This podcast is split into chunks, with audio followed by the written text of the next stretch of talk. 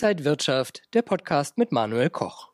Bundeswirtschaftsminister Robert Habeck hat auf seiner Indienreise betont, dass das Land ein wichtiger Partner für Deutschland zur Diversifizierung der Wirtschaft sei, auch um unabhängiger von China zu werden. Und passend dazu sehen wir den Trend, dass immer mehr Deutsche immer stärker in die Schwellenländer investieren. Lohnt sich das und wie sollten Anleger vorgehen? Das bespreche ich jetzt mit Reinhard Panzer, er ist der Chefanlagestratege von Finvia. Schön, dass Sie hier sind. Ja, guten Morgen. Guten Morgen. Ja, wir sehen, in Indien sind rund 2000 deutsche Unternehmen, in China 5000 deutsche Unternehmen aktiv. Wie sehr braucht Deutschland diese Länder? Zurzeit braucht Deutschland vor allen Dingen China. Wenn wir uns mal die Importseite anschauen, dann ist gerade in den Sektoren, die für die Zukunft sehr wichtig sind, wie Elektroautos, alles, was wir für die Energiewende brauchen, ähm, Rohstoffe notwendig, die eben in erheblichem Maß aus China kommen, auch Zulieferteile. Und äh, wenn hier ein kompletter Stopp wäre, dann würden wir in diesen Bereichen in große Schwierigkeiten geraten. Auf der Exportseite ist es auch so, dass speziell Deutschland sehr abhängig ist von China. Wenn wir mal die Warenexporte, die Dienstleistungsexporte und die Umsätze deutscher Tochtergesellschaften in China zusammenzählen, dann kommt Deutschland auf 10 Prozent des Volkseinkommens.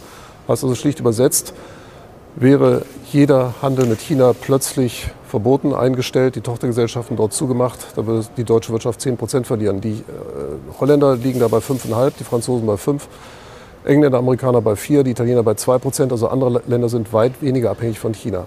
Die Abhängigkeit ist groß und von daher ist der Schritt nach Indien, wo die Abhängigkeit heute noch sehr klein ist, absolut richtig und strategisch notwendig. Bei der Habeck-Reise geht es ja auch darum, Lieferketten von China nach Indien zu holen. Aber einige Experten sind da skeptisch. Die bemängeln hohe Zölle, lange Zeiten der Regierung, bis da Entscheidungen getroffen werden. Das Wirtschaftswachstum momentan auch nur bei etwa 6 Prozent in Indien. Ist das nicht äh, vielleicht dann etwas zu wenig als China-Ersatz? Indien wird künftig stark wachsen, aus vielerlei Gründen. Der Hauptgrund ist wohl die Demografie, die sich dort immer noch relativ günstig zeigt. Und äh, entscheidend sind aber andere Punkte, nämlich Indien ist zwar tatsächlich in puncto Korruption nicht gerade gut aufgestellt, es ist aber immerhin eine Demokratie, was sich langfristig als Vorteil erweisen wird, wenn die Demokratie in Indien bestehen bleibt. Dazu kommt, dass man Englisch spricht. Dazu kommt, dass in Indien es bereits jetzt eine große Softwareindustrie gibt. Also von daher ist Indien durchaus zukunftsträchtig. Und für mich aber ist der entscheidende Punkt letztlich der, wenn Apple entscheidet, dass das hochkomplexe Produkt iPhone auch in Indien produziert werden kann und dort die Produktion jetzt äh, anläuft, dann vermute ich mal, dass die auch andere Sachen hinkriegen. Und so gesehen denke ich, dass der Schritt strategisch absolut wichtig ist. Noch ist es klein, aber das Potenzial für Indien aufzuholen ist enorm groß. Wenn wir nach China schauen, dort äh, betrug das Wachstum im zweiten Quartal auch nur enttäuschende 6,3 Prozent. Äh, zudem weiß man nicht so genau, wie das Land sich geopolitisch in der Zukunft verhalten wird. Trotzdem ist das Potenzial ja vermutlich enorm. Auch deutsche Autobauer sind ja praktisch abhängig von China. Ja, leider muss man hier sagen, enorm ist vor allen Dingen das Ausmaß der Überschätzung von China. Weil China hat einen großen Sack voll grundsätzlicher Probleme die in den letzten 10, 15 Jahren entstanden sind, teilweise auch schon älter zurückliegen. Fangen wir an mit dem Hauptproblem, Chinas Trendwechsel in der Politik. Bis vor 15 Jahren war das Ziel der chinesischen Politik ganz klar darauf gerichtet, den Wohlstand der Bevölkerung zu vermehren. Bis dahin hatte auch der überwiegende Teil der chinesischen Spitzenpolitiker eine technisch-naturwissenschaftliche Ausbildung genossen.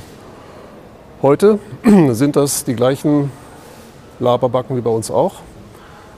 Ähm, das Primat der Politik in China ist nicht mehr die Wohlstandsmehrung der Bevölkerung, sondern Machterhalt der ähm, kommunistischen Partei.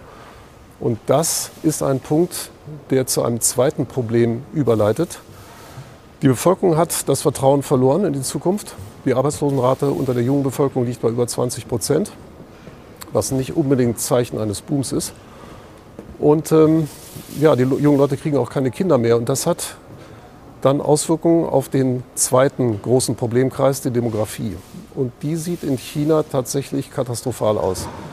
China hatte bis 2010 einen Zuwachs der Zahl der Arbeitskräfte auf rund 1000 Millionen Menschen. Das ging rapide nach oben. Seitdem stagniert es. Ab jetzt wird es wegbrechen. Aber wie? Die UNO hat 2019 geschätzt, dass bis zum Jahr 2100 die Zahl der Menschen im arbeitsfähigen Alter von 1000 Millionen auf 600 Millionen fallen wird. Das war vor vier Jahren. 2022 hat die gleiche UNO geschätzt, dass es weniger als 400 Millionen sein werden im Jahr 2100. Und das führt zu dramatischen Problemen, weil China ist noch nicht reich. Wir können uns einen wachsenden Anteil alter Menschen leisten. Wenn man ein hohes Einkommen hat, kann man auch relativ hohe Einkommensanteile für soziale Zwecke abgeben. China ist bei weitem nicht so weit. Und von daher kommen die Probleme für China zu früh. Ja, und da haben wir dann eben das dritte Problem, das sich aus beiden Problemen speist. Die ähm, Partei hat zunehmend den Immobilienmarkt entdeckt, um in den letzten 15 Jahren Wirtschaftswachstum vorzutäuschen. Dieses Wirtschaftswachstum war zwar echt, weil da wurden äh, viele zig Millionen Häuser gebaut, Wohnungen gebaut, nur die stehen alle leer. Und eine leerstehende Wohnung produziert nur Schulden und Schuldzinsen und kein Wirtschaftswachstum mehr. Heute ist China eines der am höchsten verschuldeten Länder der Welt auf Niveaus, die über dem Durchschnitt der Industrieländer liegen. Aber das Pro-Kopf-Einkommen ist nur ein Bruchteil von dem von selbst Ländern wie Italien und so, sowieso von den USA. Und äh, dazu passen dann auch die jüngsten Studien über die langfristige Aussicht von China. 2011 hat Goldman Sachs geschätzt, dass China die USA im Jahr 2026 übertreffen wird, was die Wirtschaftsleistung angeht. 2021 kam die OECD, hat gesagt, das wird 2030 erst passieren. 2022 hat es wieder Goldman Sachs versucht. Schätzung dann, 2035 wird man es schaffen. Die neueste Studie kommt von Capital Economics, einem äh, Wirtschaftsforschungsinstitut aus London. Und die sagen, die schaffen es nie. Äh, die werden bei ungefähr 90 Prozent des amerikanischen Wirtschaftswachstums stoppen, dann nur noch parallel zu den USA wachsen und dann wieder deutlich absacken. Und das zeigt eben, nein, China wird nicht die Weltherrschaft erringen. China hat eine Menge Probleme. Die sind politisch gesteuert, sind demografisch auch kaum noch lösbar. Und von daher wird China nach vorne immer wieder deutlich enttäuschen. Wenn wir auf Schwellenländer schauen, spielen denn Brasilien oder vielleicht sogar noch Russland eine Rolle? Äh, Brasilien ist seit 200 Jahren das Land der Zukunft. Und solange die Korruption so hoch bleibt, wie sie jetzt ist, wird es das wahrscheinlich auch bleiben. Aber immerhin ist Brasilien eine Demokratie, keine perfekte Demokratie, immerhin. Auch Amerika hat einen Trump zugelassen, Brasilien hat einen Tropen-Trump zugelassen, der Bolsonaro hieß. Ähm, so gesehen ganz toll ist das nicht. Aber Russland hat eigentlich ein enormes Potenzial. Das Bildungsniveau der Bevölkerung ist sehr hoch, höher als in Westeuropa. Der Fleiß der Leute, alles fein, alles prima. Die Russen müssen einfach verstehen, dass diese Wunschträume eines weltumspannenden Imperiums, dass das Blödsinn ist. Und dass wir Deutschen haben das begriffen nach zwei erfolglosen Versuchen. Die Russen werden es hoffentlich irgendwann verstehen. Und wenn die Russen eben ihre Weltmachtfantasien und ihren Präsidenten ins Altersheim geschickt haben, dann könnte Russland vor einer großen Zukunft stehen, weil wenn Russland für den Westen wieder offen ist als Wirtschaftsfaktor, wird es dort sehr viele Investitionen geben. Rohstoffsektor, Agrarsektor, Technologie. Russland hat viel zu bieten und ähm, von daher, es hängt nur an der Politik, ob Russland eine goldene Zukunft hat oder nicht. Und der Westen würde davon sehr stark profitieren. Schauen wir mal auf die Sicht der deutschen Anleger. Die haben nämlich die ETF-Anleger im ersten Halbjahr 13,4 Milliarden Euro in Schwellenländer investiert. Das äh, ist mehr als im ganzen letzten Jahr und auch äh, mehr als sie in Industrieländer investieren. Ähm, muss man als Anleger da dabei sein? Das ist wahrscheinlich keine schlechte Idee. Also unsere Prognosemodelle sagen für Schwellenländer, wenn auch bei einer nicht so großen statistischen Qualität, dass die Erträge im sehr hohen einstelligen Bereich liegen werden und damit deutlich über dem weltweiten Durchschnitt von etwa 5% PA für die nächsten zehn Jahre. Äh, ein entscheidender Faktor ist wahrscheinlich der, die Schwellenländermärkte profitieren immer dann, wenn der Dollar schwach ist, und zwar nachhaltig schwach ist, und sie leiden sehr stark, wenn der Dollar stark ist. Das liegt daran, dass in diesen Ländern gerne Dollarkredite aufgenommen werden, weil der Zins im Dollar meistens tiefer ist als in der heimischen Währung. Wenn dann der Dollar aber steigt, wird der Schuldenberg größer. Und konkret war es eben so, von 2001 bis 2008 hat der Dollar sich fast halbiert in seiner Kaufkraft von 0,84 auf 1,58 Dollar, die man braucht, um einen Euro zu kaufen. In der Zeit haben die Schwellenländer über 140 Prozent Outperformance erzielt. Dann kam der 15-jährige Verfall des Dollarkurses, ein Anstieg des Dollarkurses eben von 1,58 äh, Dollar, die man für einen Euro brauchte, auf 0,97 im letzten September. In der Zeit haben die Schwellenländer tatsächlich fast 50 Prozent schlechter performt als der weltweite Durchschnitt. Ja, und das Attraktive ist im Moment, dass der Dollar bereits wieder 15 Prozent gefallen ist, die Schwellenländer aber immer noch underperformt haben. Also von daher, die Schwellenländer sind billig und es sind eben keine dreckigen Minen und irgendwelche Textilbetriebe im Hinterhof, sondern der größte Wert ist TSMC, der größte und beste Halbleiterhersteller der Welt in Taiwan. Dann kommt Alibaba, das chinesische Amazon. Dann kommt Samsung, der große Elektronik- und Chip-Herstellerkonzern aus äh, Korea. Dann kommt Tencent, auch das ein Hightech-Unternehmen aus China, Meituan, ein Lieferdienst mit starker technologischer Unterstützung. Also das sind alles moderne Geschäftsmodelle und von daher sind die Schwellenländer wahrscheinlich momentan tatsächlich billig und attraktiv. Schauen wir mal auf die aktuellen Märkte. Äh, von Sommerflaute ist ja momentan noch zumindest wenig zu spüren. Die Wall Street ist gut unterwegs. Der DAX zuckt immer mal wieder so Richtung Allzeithöchststände. Was können wir da vom deutschen Markt jetzt erwarten? Relativ viel. Ähm, deutsche Aktien sind nämlich gar nicht hoch. Äh, als der DAX wirklich hoch war, im Februar 2000 auf dem Höhepunkt der Internetblase, waren die Kurse etwas höher als heute. Dass der DAX tatsächlich jetzt 16.000 ist und damals war er etwas über 8.000, liegt daran, dass beim DAX ja die Dividenden immer mit wieder angelegt werden. Äh, und interessanterweise sind eben die Gewinne deutscher Firmen seitdem um 90 Prozent gestiegen. Also der DAX ist tatsächlich billig geworden. Wir müssen auch bedenken, dass der Zins damals für zehnjährige Bundesanleihen bei 5,6 Prozent lag. Das war bei hochbewerteten Aktien eine echte Alternative. Heute ist der Zins bei 2,4. Das ist keine Alternative.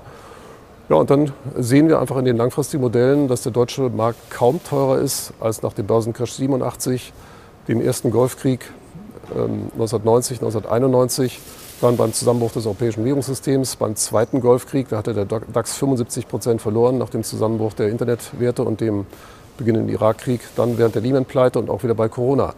Überall hatte der DAX 30, 40, 50 Prozent verloren und war danach trotzdem eben nicht günstiger oder kaum günstiger bewertet als im Moment. Der DAX ist also bewertet, als ob wir in einer schweren Krise stecken. Wir stecken zu einer leichten Rezession. Von schwerer Krise kann nicht die Rede sein. So gesehen sind deutsche Aktien eher billig und aussichtsreich. Jetzt haben wir so viele Details gehört. Was heißt das für Anleger? Wie könnte man sich da positionieren und wie sollte man einen Depotmix wählen? Also an der Aktienquote ändert sich tatsächlich nichts. Wir haben momentan neutrale Aktienquoten. Der Grund ist der, dass in allen Modellen auffällig geringe Ertragserwartungen momentan für den US-Aktienmarkt auftauchen.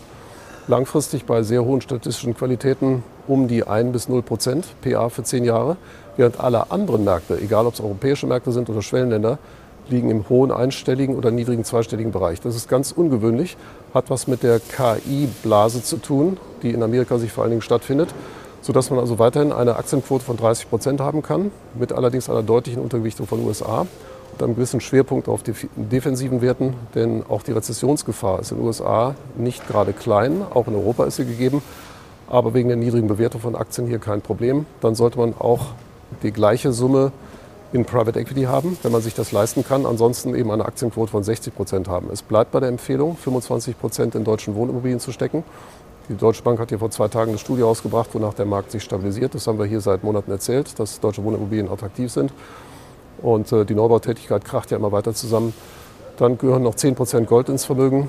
Denn äh, Gold hat einfach große Vorteile in einer Zeit, wo Staatsschulden extrem hoch sind wo die Zinsen dennoch relativ niedrig sind und Anleihen einfach nicht attraktiv sind. Und dann bleibt noch 5% für Cash und inflationsgeschützte Staatsanleihen. Auch die sind unterbewertet, weil man die Inflationspotenziale der nächsten zehn Jahre deutlich unterschätzt. Aber es überschätzt, dass die Zentralbanken das mit hohen Zinsen bekämpfen werden. Das werden sie letztlich nicht tun. Und von daher bleibt Gold attraktiv sagt Rainer Panse, der Chefanlagestratege von Finvia. Vielen Dank, dass Sie wieder hier an der Frankfurter Börse waren und danke Ihnen, liebe Zuschauer, dass Sie mit dabei waren. Bis zum nächsten Mal. Alles Gute. Ja, vielen Dank. Und wenn euch diese Sendung gefallen hat, dann abonniert gerne den Podcast von Inside Wirtschaft und gebt uns ein Like.